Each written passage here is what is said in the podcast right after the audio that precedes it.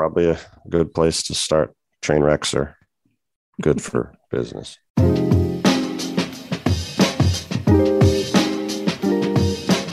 Hello, and welcome to the Hoop Collective podcast. We talk about the NBA, which we're doing on Friday morning, putting our producer Jackson to the test to turn this around.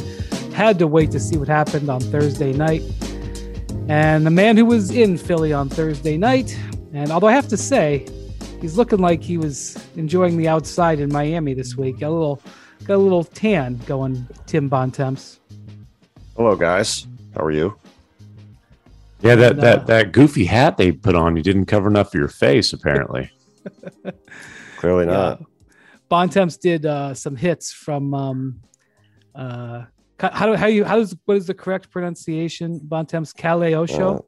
Uh, Calle Ocho and Little Havana. yeah.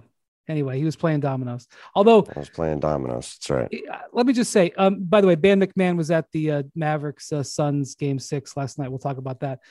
Uh, Ban MacMahon, hello. Howdy, partners. Um, did you notice in those hits that he did with Nick Friedel that that Bontemps like they gave him like a little stool, like he was like, you know, Bontemps is like six four. He was like, you know, I was on a I was on a regular chair. You look like you were on a little stool. They gave him a kid's stool and a kid's I hat.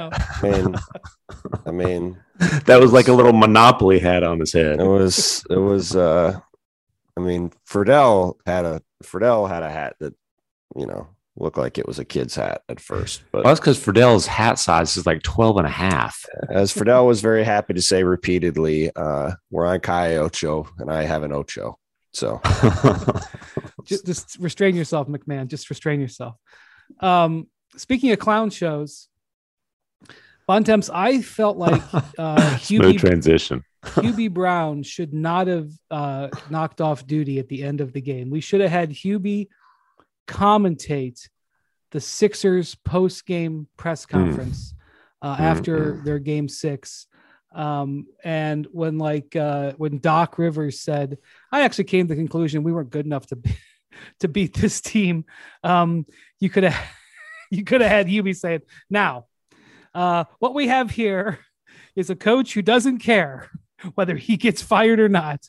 Um, and uh, so take us through. I mean, the series was the series. We can talk about that if you want, but I, I mean, I only really care about what's going to happen now with the Sixers. The Heat are the better team. The Heat are in the conference finals. We'll be talking about them. Uh, just go through the insanity Hmm. that was the post game horror show in that press conference uh, last night. yeah, I mean, if I go through the whole thing, we won't talk about anything else on the pod, and you guys won't talk either. It will just be uh, me reciting all the insanity that happened. But in an abridged version, um, Doc came in and repeatedly said the team uh, was not talented enough to win. At one point, said when I got here, nobody expected us to do anything, which uh, wouldn't quite wouldn't quite agree with that, Doc. yeah, Embi- all he had was uh, Embiid and, and Ben Simmons and Yeah, you know some other pieces. No no was- expectations It was, whatsoever. uh, yeah, so sort of a classic Doc Rivers end of season tour de force. Uh, Brett, Brett- he- Brett Brown got fired because there were no expectations whatsoever. Yes, no, no expectations at all. Uh, you know, he repeatedly got asked if, uh, uh, you know, in a thousand different ways, if James Harden was terrible. By the way, we should also say, uh, so in this game, obviously the Sixers lost. The one thing with the game that matters, James Harden in the game took nine shots. He took two shots in the second half. One of them with a minute to go after he got after he passed the ball multiple times, got a pass back multiple times, and basically had no choice but to shoot a three before giving up a shot clock violation. Uh, had he not taken that shot, which he was trying not to, he was taking eight shots in the game. Would have been the first time since he was in Oklahoma City that he took eight shots or less in a game. Uh, which Hey, maybe maybe Harden will get back to being a six man next year. he well he he might, and uh, he was uh, he was looked rather disinterested, I would say, in the second half of the game. So What's your Doc- box score? Uh, how many free throws did Mr. Harden have in this? Uh, in this he also took elimin- zero also took zero free throws in the game uh so doc got asked a thousand different ways uh how you know can you explain why james harden was not good and why he didn't want to shoot the ball and he went out of his way to uh say he wasn't going to talk about that uh i think remembering what happened last year with ben simmons Uh, in his end of season press conference, he said he didn't know if he could win with Ben Simmons. He was right. Um, Did it, did anybody ask if he th- if he felt he could win with James Harden? I had I had multiple people text me and say you need to ask Doc if he can win a championship with James Harden. I was like, I, I'm not going down that road again. Um, then we had James get on the podium. James got asked. So James, you took two shots in the second half. What was the deal? Uh, his quote: "We ran our offense and the ball didn't get back to me." Well, that's an interesting statement given P was the guy running the offense and had the ball. You he could have maybe driven the ball or shot the ball or done anything, but he had three immediately get rid of the drives in the entire game. Yeah. Yeah, it was Three. a it uh James is James has obviously had some disappearing acts in the playoffs. MacMahon and I were at Mm. in this the most single baffling uh game that I've probably ever been at, which is game six in 2017, Rocket Spurs. Uh another home playoff game where James Harden disappeared and his team lost. Um that one was a little more dramatic than this one. By a million and six, while Kawhi sat in street That's clothes right. and watched. yeah that was that was a wild night on 100 levels but uh so he he disappears from this game has that excuse after the game uh that the ball didn't come back to him then uh he gets asked if he's going to stay in Philly and he says he is going to stay he gets asked if he's going to if he's willing to take less money and he says I'll do whatever it takes to have this team be as good as possible um that's What Which- does that mean? well, Hmm. I, we can get into that. I think later. That's an interesting. I think that's one to unpack on a couple levels. Um, and otherwise, you know, just you know, was that was that was really the highlights of James Harden. Then we then we get to Tobias Harris, who comes all in. all all post game, none on the floor. Yes. Then we get to Tobias Harris, who comes in. Uh, Tobias, who just probably had the best month of basketball in his career, frankly. He's been really, really good. But he gets asked, so Tobias, like what what issues are there to fix with this team to to improve it to to get where you guys want to go? Well, uh, for he just goes, well, mental toughness is a problem. Goes on and on and on about He's how right. Oh, But- I didn't I didn't say it was wrong. I just said it was just Terrific just- honesty in this post game presser. Although we could debate when Doc said, "Hey, I do a terrific job." Well, he, uh, yes, that was the other thing. Doc said four or five times they have to improve the talent level on the roster too. Uh, uh, beyond the fact that he was uh, not supposed to do anything with the team. Tobias then goes into a whole thing about how their body language is crappy. They don't handle adversity well. This is something they need to improve. I said to Tobias, "Well, Tobias, that's not an easy thing to fix. How do you fix that?" He just said, "Yeah, we just have to go out there and uh, do it on the court." Um, this all seemed to be to me a bit of a poke at the point guard who refused to shoot the ball in the second half. I would guess. Tobias, Tobias should have said, "Hell if I know, I'll have plantar fasciitis in Oklahoma City next year." and then and then the big fella came in, Joel Embiid, who had all sorts of things to say. Uh, he got asked if um, he got asked about Harden. I don't remember the exact context of being asked about Harden, and said, "Well, everybody I know has been expecting Houston James Harden to show up since we got here, but he's just not that player anymore. He's more of a playmaker now." It's like okay, also pr- honest, but Truth. interesting. he got asked. Uh, he got asked about the Tobias quote. Said, uh, "We our team needs a lot more toughness." Goes through the fact that basically in this entire time here, they've had no tough guys on the team. We've quote, "We've never had a guy like PJ Tucker." Know, That's what I'm trying to starts say. Talking about players on other teams. He gets Oh asked. God. so well, they did. They did have one tough guy who he really, Well, really misses. Well, Yeah. so George Sedano after the game asked uh, Jimmy about playing with Joel, and um, you know Jimmy said he wished he was still playing with them, I believe is the quote. So this got relayed to Joel after the game. Joel then goes in a very long jag about how he's proud of uh, Jimmy Butler for all that he's done. And says, you know, I, I'm not going to lie. I wish I was still playing with the guy. I don't know how we let him go. It's like, I know how Okay. they let him. I know exactly how they let him. I go. well, again, there's honesty and layers here yeah. throughout. Um, you know, and then when I he and when I after he said the stuff about toughness, I said, "Well, Joel, are you interested in um, are you interested in talking to management about this and like expressing your views on the roster? because he always says he is not the GM. He then uh, refused to answer the question multiple ways, and then in a final nod to the straw poll said, uh, "Well, Tim, when I when I got home this week, I got the best best gift I could get, which that I was most valuable father." And I and I just started laughing. And I was like, "Okay, I'm glad we got. I I'm, I'm glad you're I'm glad you're happy to be with Arthur. I'm also glad that you find another way to get back to the straw poll and not winning MVP. All right. So sp- there we go. speaking that's the about that's the- end of okay. that's the end of the insanity from. let's have a little aside here about the straw poll. The straw poll came out at the end of March, right? Yeah. March 29th. What did the straw poll, the Tim Bontemps poll, the Bontemps poll, as I call it, what did it say the MVP voting was going to be? It said that Nikola Jokic was going to be first. It said Joel Embiid was going to be second. With how many Giannis votes? Antetokounmpo was How many be third. votes? Uh, I can look up the exact votes, but it was it was basically identical to the final tally. Okay. Uh, the the the Bontemps survey, the BS. And what when when Embiid was asked, because there was a, a theory that was, you know, floated by many people that his poor play in game five, and by the way, I can't explain. I mean, I have a guess as to why his play in game five in Miami was off. And his, you know, I think it was because Harden shot the ball the whole time in the first half, which is one of the reasons why Joel shot the ball the whole time in the first half in game six, and probably why or contributed to why Harden didn't shoot the ball because uh, Embiid was shooting it a lot. But there was He had a he had a torn thumb ligament. He had a broken face and he had Yeah. a broken psyche. Other than that, he was completely healthy. well, they they they also tried to get it. They also were unable to get him the ball in Game Five, but that's a whole other story. right. So he, there was people saying, I mean, Barkley said it. He goes, they they think he's pouting because he didn't win the MVP.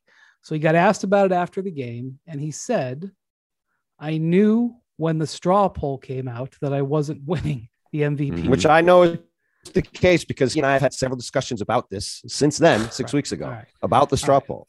So anyway, But yes, I was the the, straw straw poll poll. Yeah, there's a reason why we uh, talk about it a lot, and then we straw poll straw poll results 62 first place votes to Jokic 860 points uh Embiid 29 first place votes 719 points Giannis nine first place votes 593 points and the final tallies were 65 and 875 for Jokic 26 and 706 for Embiid and 9 and 595 for Giannis so that uh that worked out pretty good All right, so good job. We'll see you next season, straw poll. yes and the Sixers both see ya yeah. see you later Um, okay, so Harden said, "I plan to be back." Good. Now that is Is it good? like- it's kind of like when Zion Williamson said, "Oh, I'll sign an extension," and everybody's like, "Oh, Zion said he signed an extension, yay!" And I was like, "Well, what are the terms of the extension?" Yes. Okay. Um, Right. like when when Nikola Jokic said, I will be signing the extension. Uh, by the way, we obsessed uh, for months about whether Giannis Antetokounmpo. I was actually talking to the Bucks, uh, Mhm. some of the some people in the Bucks front office about this the other night before the game. I was like, Yep. we obsessed for months, maybe a year, about whether Giannis was going multiple going to years ex- extend on the supermax. yes And you know, all the way down to the moment where Giannis actually announced he was signing, there was drama, different layers, different people believe different things. Jokic at his exit press conference is like, you know, the two-time MVP goes, "Yeah, I'll sign it." Oh, okay, cool. I'll talk to you later. I mean, it's like, you know, oh, okay. I mean, um, uh, so you know, Jokic, that's a no-brainer. That we know what the terms are going to be, um, and all that. Giannis, or I mean, uh, uh, Zion, we don't. So when Zion says I'm going to sign the extension, it doesn't mean it's a slam dunk. And so Mhm. right when James Harden says, Although that's the one back. basketball thing we've seen him do is slam dunk. Nothing else over the last year. yeah right when when Harden says I'll be back or I'll be here, I think is what he said. Um, yes he said I'll be here That's not simple. Um, is he picking up his option for 47 million? Which might just be a good business move at this point. As and, Well, and- by the and what, way- MacMahon, play it out. One No, thing one and- thing and pick it up and then extend off of that. one one real thing one thing real quick here let's talk about this with uh, an executive last night we've talked a lot about how dennis schroeder left a lot of money on the table we didn't sign an extension with the lakers a couple years ago Mm. james harden had an extension on the table from the nets last summer for all the money. And he he's not getting all the money 200 now. It was four.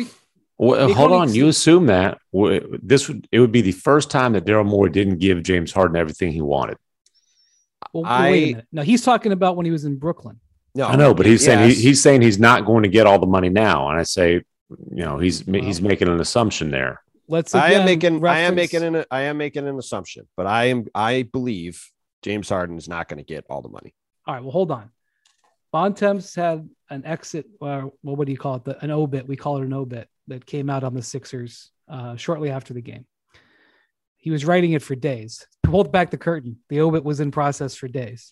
I mean, yes, I think people probably know In this that- by now. But in that story, um, you tell a you set a scene from something that happened at the um, the Daryl Morey Stats Conference. What's the name of it? The Sloan Analytics Conference. it basically is a Daryl Morey stats conference, but yes, Right. at Sloan in March, Daryl in Daryl Boston. Dar- What in did he say? Boston. Daryl was on the stage, uh, wearing a blazer and a red shirt, red tee, long sleeve shirt with James Harden's giant mug on it from the from the internet meme when he like zips out of the frame. He's got that like uh, He's rolling his eyes. rolling his eyes face. And uh, Daryl Morey said that he's been reunited with his basketball Jesus. Okay. Now, if you're James Harden, I would say his agent, but he doesn't have one. So now Daryl If, sits if down. he's and says, negotiating with Daryl, he doesn't need one. All right. Well, uh, ex- uh, Mr. Morey, let me refer to you when you called me basketball Jesus like th- three weeks ago. Uh, I will take my max contract. It has been floated by some. I'm being careful with my language. It has been floated by some that maybe Harden would consider doing what Chris Paul did for the Suns last year. And to remind you of that, Chris Paul had an option in his contract for $44 million, which he could have picked up, played this year at that number, and the Suns would have probably been glad to have him, especially the level of play that he played. But he wanted to guarantee himself more money. The Suns were looking to protect their payroll, both short and medium term. And so he left 44 million on the table and re-signed for 30, about 30.8. So let's call it 31 Mhm. million. And then in the second year of that contract, next season, it dips down again to 28 million because um, there could be a new contract for for uh, DeAndre Ayton on there, and so the Suns were trying to protect themselves. And that I think is something that the Sixers would love to entertain. Is we will still pay you a hundred million dollar deal because Chris Paul's deal I think is four and 120. The last year isn't guaranteed, so the hundred, the the the actual um, guaranteed value is you know I think ni- around 90 million or maybe it's a little bit more, but Right. I think that the Sixers would probably love to do that. And if they did that, it would open up some windows for them to do some other things with their roster. Because paying James Harden 30 million, which we can debate whether that's even a smart number, but James, Harden as a $30 million player with the output that he has is a lot more reasonable than James Harden as a $50 million player, which is what his contract would average if he signed the max. But number one, James Harden's four years younger than Chris Paul. Now, we could argue about the relative age of their physical statures, but he is four years younger. Number two, Chris Paul is 100% committed and invested in the Suns and badly wants to do whatever he can to help them get a championship. Uh, I'm not sure we can say that with Harden. So, you know, I'm sure Daryl Morey has his whiteboards in his office filled up with, you know, ways to get another star player because if there's Well- one thing Daryl is is focused on, it's collecting stars. He never stops, um, and I'm sure he's got all kinds of plans. Right. But I'm not so sure James is incentivized to go along with any of them. Well, also, when's James going to decide he wants out of Philly? Because we've seen the expiration date on co-stars. We've talked about this. It keeps getting shorter. The last time was 13 months. So, and uh, honestly, the, the bigger concern for Philly is what if Embiid decides that he's had enough of this? What if Embiid decides, listen, I've given it a hell of a run here. Um, we haven't been out of the second round. Like, at, at- at what point does Joel Embiid deciding to look around and, and think, hmm, is, is there somewhere I would rather be? Do I need to pull a, a power pout? Well, At what well, point is that a concern? so there's a couple things here to unpack, right? I I'm with you, man, MacMahon. I think the bigger danger for the Sixers in the short to medium to long term is not James Harden going anywhere, which I'll get to in a second. But I think it's Joel Embiid looking around and saying, "It's time for me to try to win somewhere, and I'm not going to win here." Right? Like Joel, I I know from talking to Joel, Joel really wants to win. He is concerned about. I mean, concerned is the wrong word. He looks at it. He wants to be considered as as high up on the list of greatest players of all time as he can be. Mhm. And to do that, he's got to win championships and in in his mind win MVP at some point. Right. he said he's done caring about MVP. If he wins MVP next year, I'm sure he'll be happy. Set that aside. He, He's but he is, done. but he's, but he, but he, right. So we'll set that aside. But he, but he, but he wants to win badly. You mean, look, say whatever else you want about Joel. That guy played through a ton of stuff Yes. His to me, anybody who wants to question like his dedication or motivation is it's nonsense. The guy really cares and really wants to win. Now, James Harden thing, as we've talked about many times on this pod, they've sort of brought the band back together here in Philly, right? To your point, MacMahon, about where James wants to be. Last night, while he was talking, Tad Brown, longtime president of the Rockets, now president of the Sixers, standing watching while he was there. Daryl Morey obviously is running the team. We'll see what happens with Doc. Well, that's what I was going to say. Maybe there'll the be a new coach?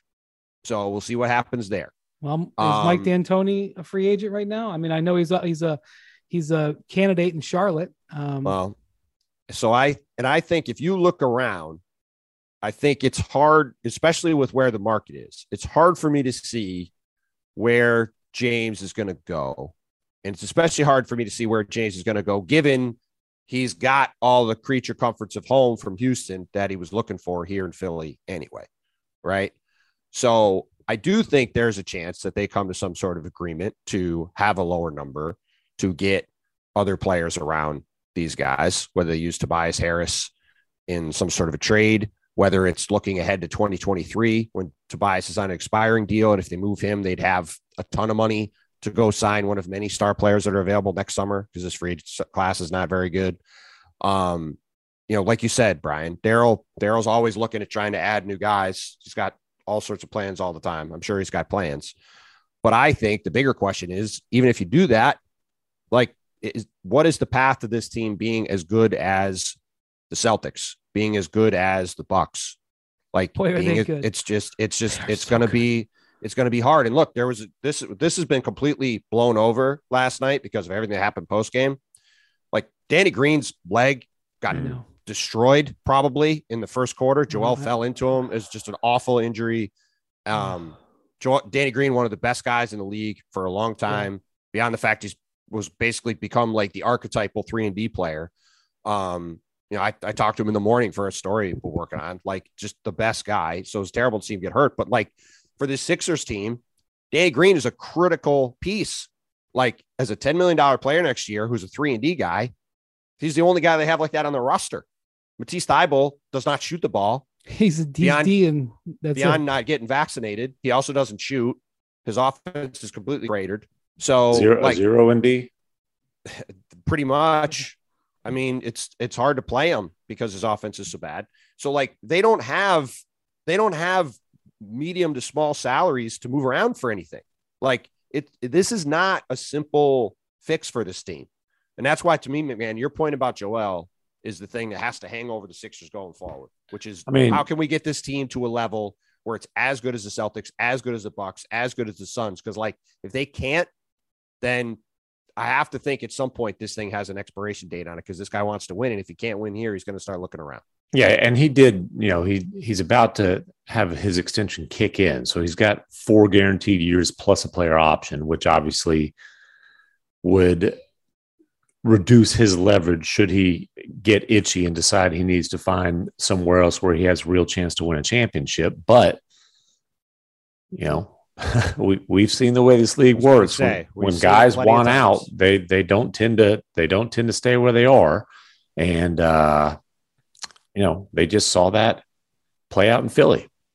All right, more to come on that. Probably we'll see what happens in the next few days, and in the event that Doc happens Rivers this afternoon when Doc and Daryl are having a press conference together. Right. So well, I'll be what interested to see what there. Daryl That should be comfortable. Daryl is leads the league in media manipulation, so we'll see how that is planned. And And Doc's um, uh, Doc's not too far down that list, brother. well, let's just. I mean, I, I don't have I don't have any expectations for this press conference, but you know we'll see what happens. look. There's a team in Southern California that wears purple and gold that we don't talk about that has a coaching opening that is waiting there, watching to see what happens with. We don't we don't talk about them. Yeah, well, there's a coach in uh, in Utah who, if Philly came open, I don't. I'd, I'd be curious to see his interest level. If only starting your fitness journey was as easy as starting this podcast. The truth is, all the lift big, get big, and Beachbody ready in three weeks pressure stops most of us from even starting. And starting is what matters most. It's everything. Wherever you're beginning and wherever you want to be, Peloton encourages you to just start. With thousands of classes to get you moving and doing what you can, even if that's just a 10 minute low impact class, they have those too. And when you're ready, take it up a gear with a 30 minute live DJ ride. Start with Peloton and find instructors that will keep you motivated to stay on your fitness journey. Learn the basics and build from there. Remember, doing something is everything. Get started with a Peloton bike or Bike Plus rental at onepeloton.com slash bike slash rentals. Terms apply. Vivid Seats wants you to get to the games you love this spring. Experience every pitch, assist, and game winning shot live and in person. And the best part? Each transaction is a step toward a free 11th ticket with Vivid Seat rewards. Score unbeatable perks like free tickets, surprise seat upgrades, and annual birthday deals. As official ticketing partner of ESPN, Vivid Seats is offering you $20 off your first $200 ticket purchase with code HOOP. That's code HOOP, H O O P. Visit vividseats.com or download the app today. Vivid Seats, experience it live.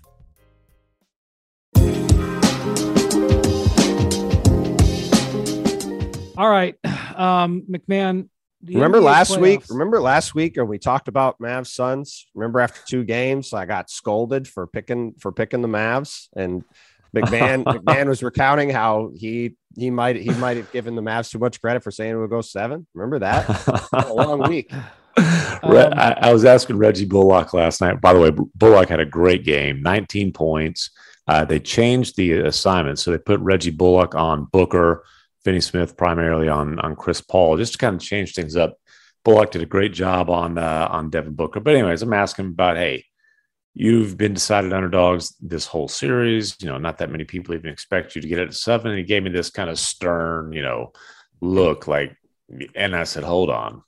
I had Suns in seven, so you know I at least had you had them getting there. Now, you know, I after 2-0, after the way Chris Paul absolutely dominated uh, the fourth quarter in particular of game two, at that point, did I think it was going seven? No, no, I did not. But Chris Paul is not the same player at 37 that he was at 36. Literally, I'm not he sure. turned I'm- 37 last week. Yeah, he turned 37 before game three. I'm not sure exactly how that science works. But I, I don't know if he celebrated with like a big old steak or something and messed up I all know- the that the I vegan vibes. You know, But- I tell you what, man, it is amazing. And you know, obviously, I'm joking about the age part of it. Uh, but man, they, I think they've done a great job wearing him down um, on both ends of the floor. He's got an absolute bullseye on him, and not just when Luka Doncic has the ball, but Jalen Brunson has absolutely eaten up a guy that he's known since he was, you know, basically like in kindergarten or younger. Um, and Chris Paul is is the last four games has been bad. he can't get here. He's having trouble getting to his spots. The Mavericks are look. J- Jason Kidd was never regarded as a great tactician, and, and when he was in Brooklyn and in Milwaukee, his his moves largely didn't work, and he was he was criticized for it. People didn't know about his future as a coach, despite a Mhm. resume that indicated it. He has gone toe to toe with a guy who, in fact, affected games like he did and with strategy, and they are not letting Chris Paul get to his spots. Um, now, I have to say, the one of the reasons we like NBA playoffs is because of the drama that we have here. We have, it's not starting to sound like Hubie. What we have in our league um, is a great all-time potential all-time great player. We have one of the best players in the league right now, the Mhm. best player in the series, going up against a great team in a game seven. The and going up against an all-time great player trying to finally break through, right? Yeah. And this is This seen as Chris Paul's best chance. Like there's a, This- it's awesome.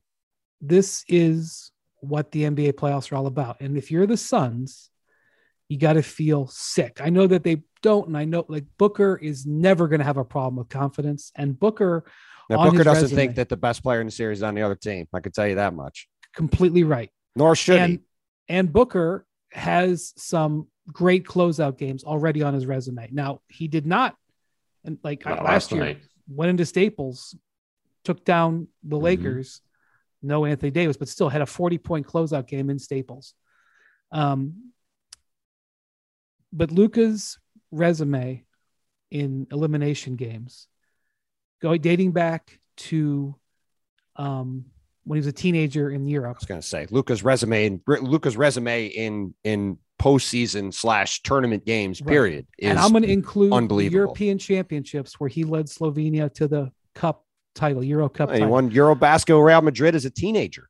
I'm or the Euro League. when he I mean, won when he pulled off an upset, leading Slovenia to a win in Lithuania against Lithuania to into the Olympics. Yeah, 31, 11, and 13. getting that into game. the getting Slovenia into the medal round of the Olympics. Yes, they almost got a bronze medal with a team that you know. Come on, if you saw that roster.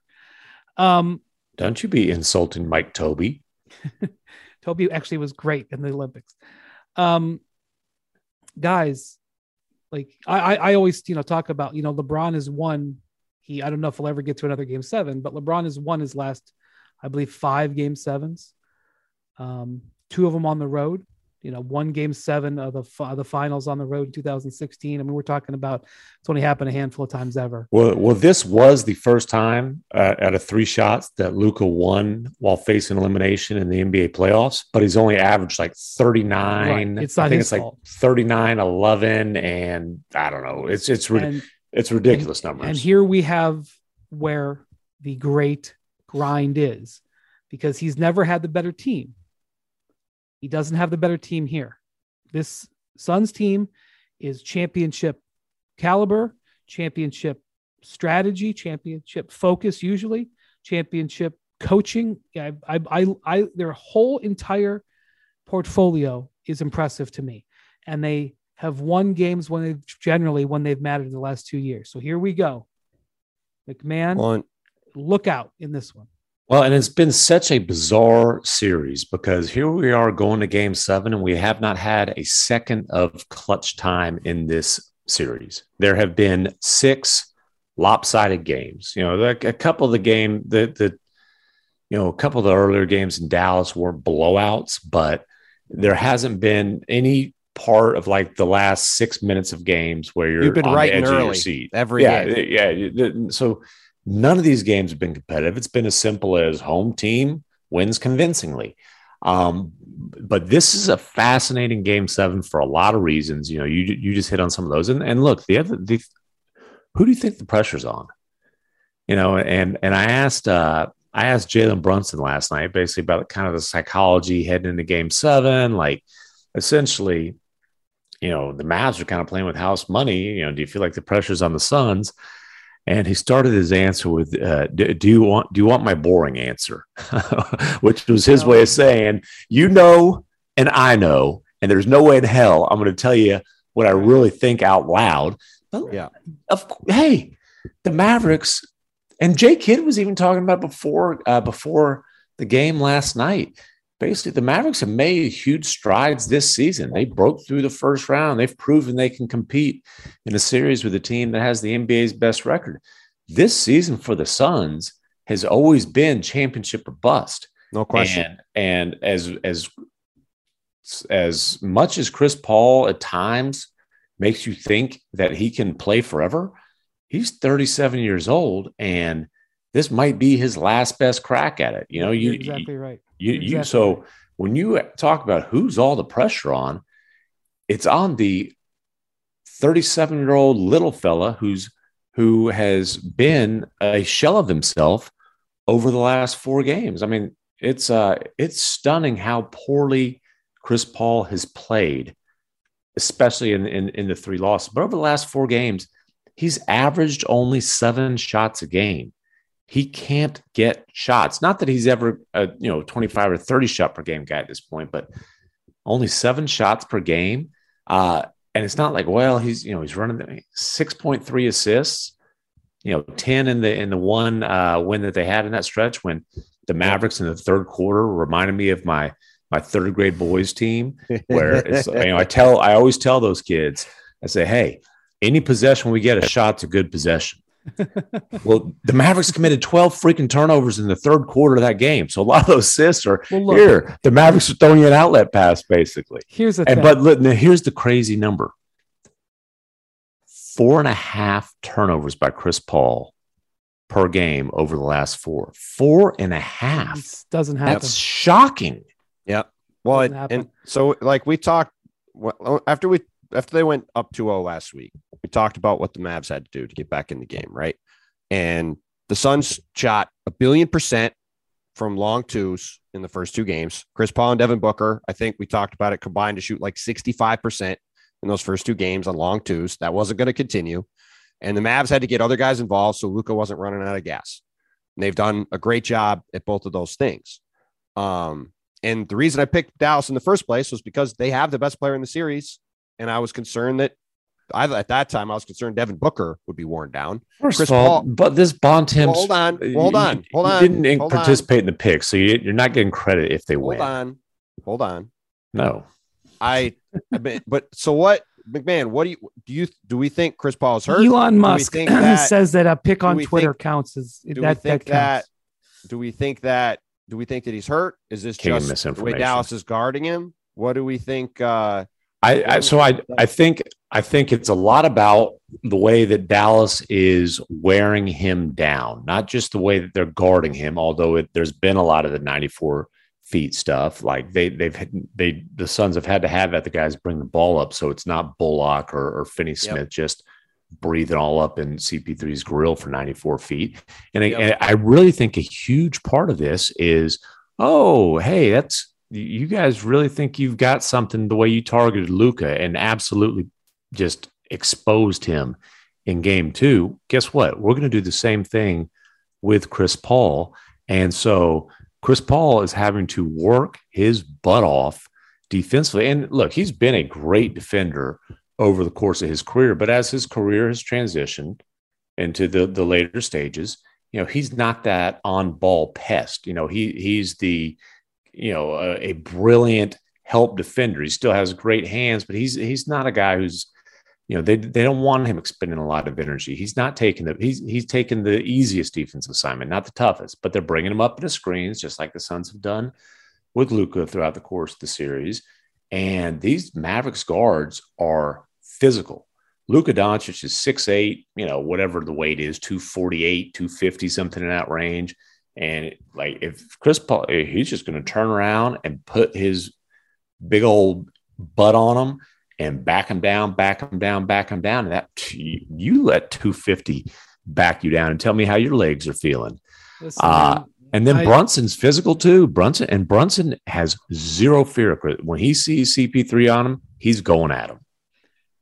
Hey, this also this Luka uh, Booker little budding bubbling rivalry. Mm-hmm.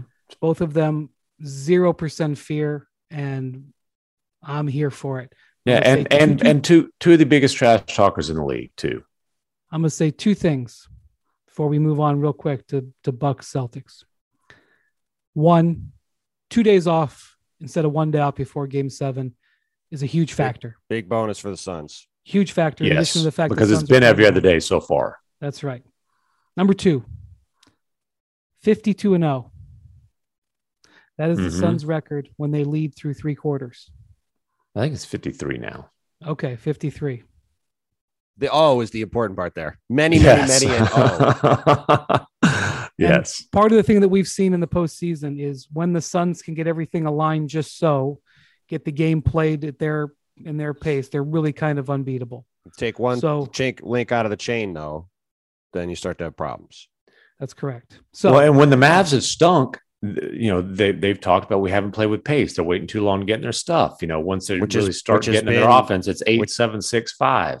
which has been every game in Phoenix, right? Yes. I mean, that's the other thing. It's been Yeah, they've that- it's they've made them play in the they've made them play in the mud in Phoenix. So sand, establishing, you know, I know, you know, I just establishing who's going to control the game early on.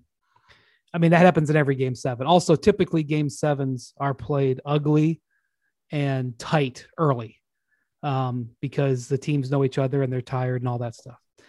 Um, Can I hit something real quick though? yeah. Um, Of course, buddy.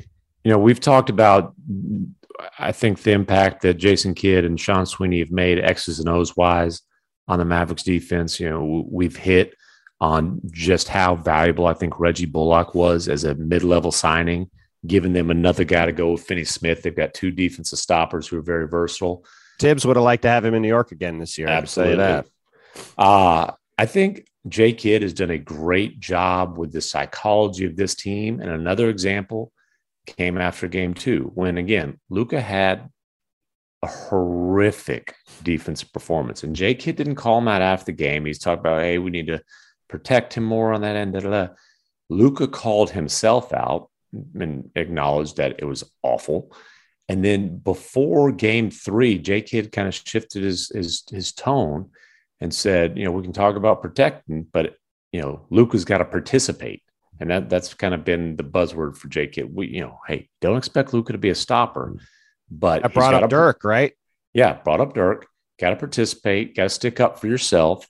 And and it's one of the few times, and he's been selective. There have been other times, but it's one of the few times where J Kidd really challenged Luka publicly, and Luka responded to it.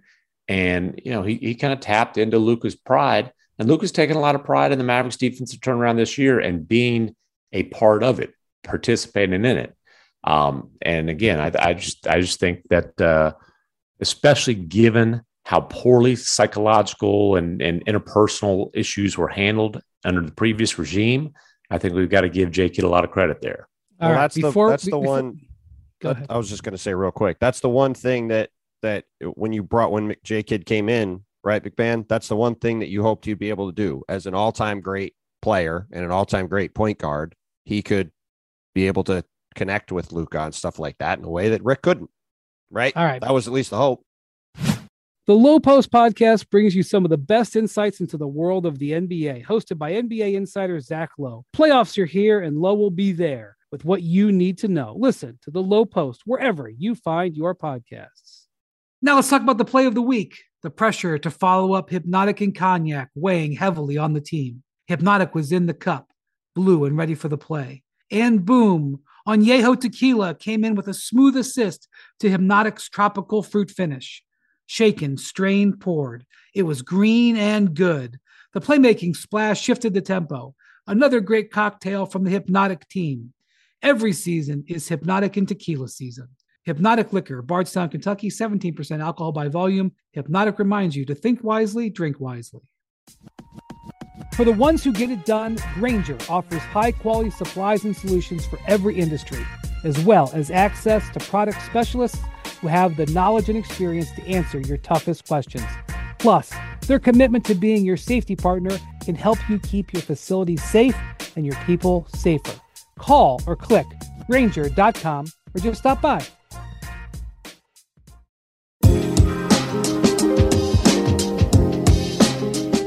Before we talk about Celtics Bucks, it's trivia time Uh-oh. brought to you by CarMax. Mm. Sure Shop is. online and on the lot with home delivery and select markets.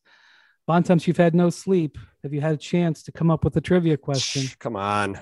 Obviously, unlike other people, I don't forget about the trivia. Now it's time for a Hoop Collective Trivia. Now, uh, there are 13 players all time who have averaged 20 points and 10 rebounds for their career and made at least eight All Star games. All of them are in the Hall of Fame, 20 and 10 regular season or playoffs. regular season. Okay. How many of them can you name? 13. Jeez. We'll be here all night. I mean, come on, man. I'll just I figured I'd see how many of you can name. Dude. It's not like it's not like they're it's not like it's hard to name them. They're all Hall of Famers. they're all all time great players. Okay. I mean, start with Wilt, Yep. uh, Moses Malone, Yep. So their careers have to be over, right? Yes. uh, Tim Duncan. Retired players. They're all in the Hall of Fame. Okay. Tim Duncan Tim- did not. Was was he shy in the points? Obviously, Uh, I believe so. David Robinson, David Robinson. Hakeem Olajuwon, Yep. Shaquille O'Neal. Yep. Um, did I say Bob Moses Lanier. Malone? That's why he's doing this. Bob Lanier. That Bob is correct. Lanier. Bob Lanier. That's that. Rest in peace, St. Bonaventure. Great. That's why this question is on here. That but is that's correct. That is Hey, why I was I asked. can respect He was that. hoping that we wouldn't. No, get I Bob knew you Lanier, would but get- I I, knew you- I, I thought knew- about it. I mean, I knew Windhorst would get Bob Lanier. I knew he'd be paying attention. Um, How many do we how have? many have we Bontemps? gotten? There's, I think, six or seven more. What's it, what, what, what, you're not You've keeping missed- count missed here? some- Well, I, I'm doing, I'm looking at the list and I'm doing math as I go. I believe there's seven more you have to get. Oh my God. I was just going to see how many you got, and then whenever you were done, I just tell you the rest. So it was a way to, it was a way to get a Bob Lanier question in here, which is what I did. Patrick Ewing. Nope. What? Karl, Nope. Karl Malone. Those, those magic Karl- days really sapped it. Well, huh? he had a couple. That's the thing about this is you can at the end of your career, like Dwight is down to like fifth. Dwight Howard's down to like 14 and 11 now Mm. for his Yeah. career. Uh, Karl Malone is one. Yes. There's five more, six more actually. Oh my God. Like I said, I Uh, Kareem, obviously. through 'em. Nope. Oh yes, I'm sorry. What do you yes. mean? Nope. I- shut up. I Kareem is Kareem is on there. Yes. Bontemps. Uh, did Wes Unseld average 20? he used to drag No. Bob Lanier up and down the court. I heard about it on a movie. That's right. uh, Wes Unseld is not on the list. Wendy likes the uh, 1970s Wendy, Wendy pop liked culture Wendy liked the references. Wendy liked the airplane reference. Tell your old man to drag. Uh, what did he? What does he say? Tell your old man to drag Lanier up Walton and and down the Lanier up and down the court. Well, court. Walton and Lanier. Uh, uh, all right, just name him Bontemps. We got to Go move on. on. Yeah, the other guys are uh, MacMahon's favorite player, Bob Pettit. oh, Uh, come I knew you weren't on. getting MacMahon's upset that they didn't name the Eastern Conference MVP trophy after Bob Pettit. yeah, Alvin Elvin Hayes, Larry Bird, Oh, Elgin Bird. Baylor, and Charles Barkley. Ooh, Man, okay. we should have gotten a, I, Baylor and Bird. Bird, I'm actually surprised on the rebounds, but I actually thought about Bird and then rejected it because I didn't think he'd get the rebounds. So there's the Um, so there's the list. But yes, Bob all Lanier right, I don't know how this many- you know, all-time great post- Bonaventure person, all-time Yes. great person. So there you go. Since we're posting late, I don't know how many people are going to get to hear this pod before the Celtics Bucks game, so I don't want to spend too much time on it. But this has been one of the most uh, intense series I've ever covered. Um, the the incredible uh, comeback in the fourth quarter that the Celtics pulled in Game Five here in Milwaukee um, a couple of nights ago was remarkable. The game that the Bucks pulled out in Boston uh, one of i mean the bucks now have quite a few very impressive victories over the last couple of years they were a team that couldn't close um, when it was a close game they wouldn't win but now they have quite a few notches on that belt um, so i don't know even if i would say it's the best in their run the last two years but it was pretty damn impressive to me considering khris middleton I was going to say, there. especially without Middleton, considering he's kind of their, you know, I think they're best as a closing group when he's got the ball in his hands. They're running pick and roll with Yes. Giannis. yes, he made some incredible baskets uh, in last year's run, um, and uh, and you know the Celtics. I have to be honest with you, the Celtics lost that game uh, by three in Game f- uh, Five, lost by two in Game Three. Um, they they honestly could make a case that the series should be over, that they should have won four one. The only game where they were I don't think I don't think making a case gets you to the next round. I think you actually darn have to win the about that. games. and so they've got to be absolutely Great, great, great sick. thoughts there, buddy. they have got to be sick. Now, Jason, you know, uh, Jaylen Brown sort of took a a, a position of like we're going to forget this and move on. Um, uh, J- Jayson Tatum was actually oddly like I don't want if I want to say animated, but he was like like embracing the challenge. Um, this Celtics team could win the title. I mean, this Mhm. this is The this winner is a of this title- series, the winner of this series is winning the title. Period. Well, I thought it before it started. It's only been reinforced. It's only been reinforced to me as it's gone on. Obviously, health, obviously health permitting. But yes, I think these are clearly the two best teams. Boston's got to be just sick, sick that they are facing elimination in this game, and they only really have themselves to blame. They've they've allowed Mm. you know they've allowed um they've allowed themselves to give up some leads. Um, Yeah, the Bucks have taken it too, though. Like and and Jrue Holiday Hmm. in the last whatever was 10 seconds of that game, he swatted Marcus, not swatted, he just took the ball from him on a block shot, then you know, took the ball from him again at the end of the game, then went in the Celtics locker room and took his defense player of the year robe and strutted out of the arena with it. he never changed his facial expression. And the thing about that play, and I don't, you know, by the time people hear this, it'll be days old, but the thing about that play that was so amazing is he he left Jaylen Brown, which you could argue was a mistake. There was, you know, seven or eight seconds left. It wasn't like Marcus Smart had to shoot that ball. He very easily could have passed the ball back to Jaylen Brown, who would have had a wide open like 16 footer because Jrue Holiday came off of him. Ime Udoka says all the time, though, KYP, know your personnel. Marcus had an open lane to the basket. He was going to be shooting the ball. That's right. And that's what Jrue said. And the thing about the play, and it happened, you know, uh, where we sit in in Boston, Bontemps, it happened right in front of us. Right in front of it. Yep. Um, Marcus never saw him. Nope. Clearly. And uh, Pat Till, till the ball was smacking off his dome. they were they were attacking Pat Connaughton down the stretch, and Pat Connaughton was holding his own, and he did okay on that possession. But but Marcus had a clean look, and he was going to take a shot that could have been a game winner, that could have been the difference in this series. He had a clean look, and he never saw him. I can only imagine what Marcus was thinking. Like, I am going to be the hero, and then out of nowhere, number twenty one. And so one of the things that has hurt Boston it hurt. It, I don't think it hurt them earlier in the series because Al Horford um, was terrific, but the minutes I feel like may have caught up with Horford a little bit. Um, but Robert Williams being out, it didn't hurt them in Game Five because Horford was so great. Game Six, it hurt them because Grant Williams had one of his worst games uh, of the playoffs. And when um, Ime Udoka had to take Grant Williams out because he wasn't getting it done, he went to Derrick White, and therefore the the the Celtics were just a little too small, and Bobby Portis and Giannis Antetokounmpo caused all kinds of problems in there with with offensive rebounds. Portis got this putback play, which was still lucky um, because the two Celtics had their hands on it and, the, and they just mishandled it, and the ball landed in Portis. But um, so the, the Celtics are going to have to play a little bit bigger um, with hopefully Robert Williams coming back tonight. I don't know yet, but I suspect he will. It's an elimination game. So um, Bontemps, it's been a skin tight series. You know the Celtics. I've I've felt bad for you because you've you've been to all these Celtics games all year long, and now you're dealing with this slop series with all this.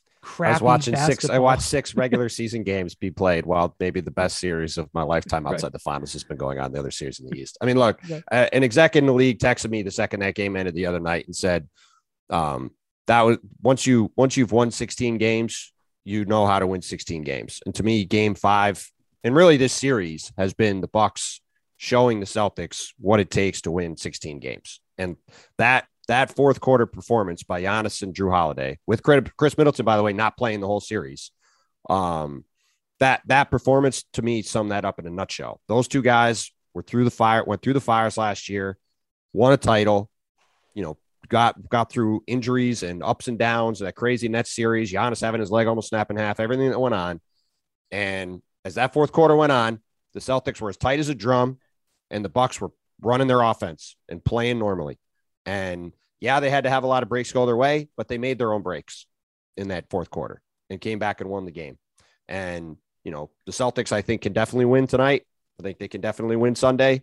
But if they don't win this series, that's, you know, they're going to spend all summer thinking about where they fell short and what they could have done differently. And it's in for all the games Jayson Tatum and Jaylen Brown and Marcus Smart have played in the playoffs it's just a reminder of how hard it is to advance and get where you need to go, especially when you're playing against the best player in the universe. And Giannis is, I need to stop hearing about Kevin Durant and these other guys being better than Giannis. This guy is the best player by a clear amount. And he has proved that throughout the season, and he's proved that in the series. Because with no Khris Middleton, I certainly didn't think the Bucks would be able to win this series. And he's been incredible and has carried these guys all the way to the finish line. Yeah, and he, he's absolutely relentless. Unbelievably I mean, relentless, man. Yeah, I, I, I tell you what, I, I wonder if at this point Harden thinks Giannis can do anything more than than run and jump. Um, you know, I know I was thinking he, I was thinking about that last night, man. For all the all the stuff that's been said back by him and all the stuff that's gone back and forth, like you just look at how hard Giannis plays, and you look at these games where Harden in big spots just disappears. It's just like but but I mean, know, yeah, and the Giannis, idea that Giannis doesn't have skill is insane. Oh, Show me insane. another guy that size, that athletic, who is that graceful with the ball in their hands. Okay, the jumper ain't great. Hey, by the way, one show me a guy who gets where he entire, wants to go that easily. And one of the biggest plays in that entire game was they're down six with about 145 to go, and Giannis off an offensive rebound buries a three at the top mm-hmm. of the mm-hmm. key. It was one of the it biggest plays was, in the game. I couldn't believe he took it. I couldn't believe he. Oh, I it. could believe he took it. And for sure. Well, I mean, you know, Stan Van Gundy has gotten, um, you know, skewered a little bit because he it drives him crazy whenever Giannis shoots a three.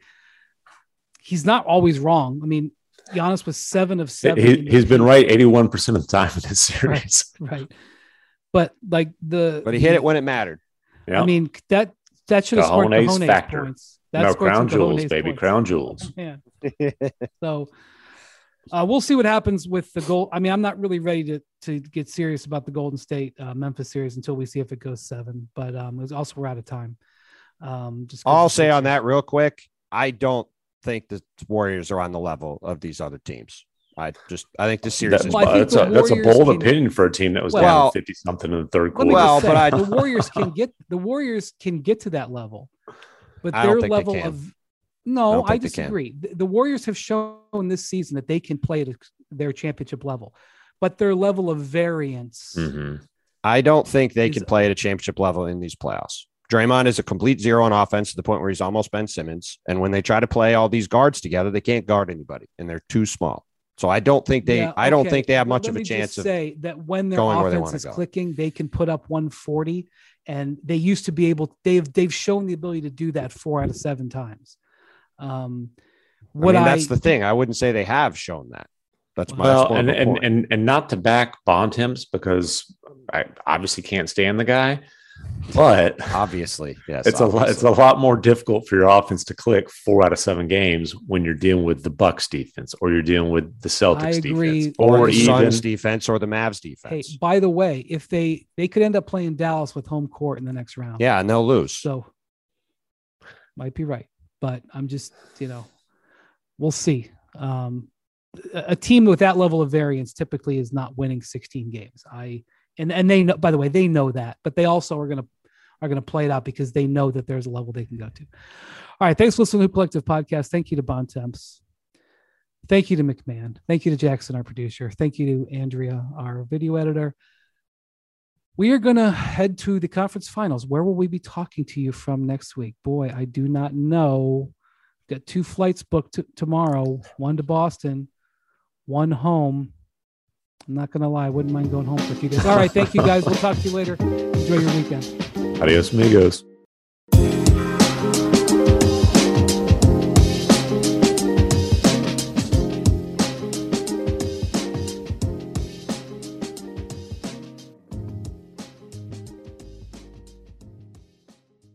Real quick, what's the easiest choice you can make? Window seat over middle?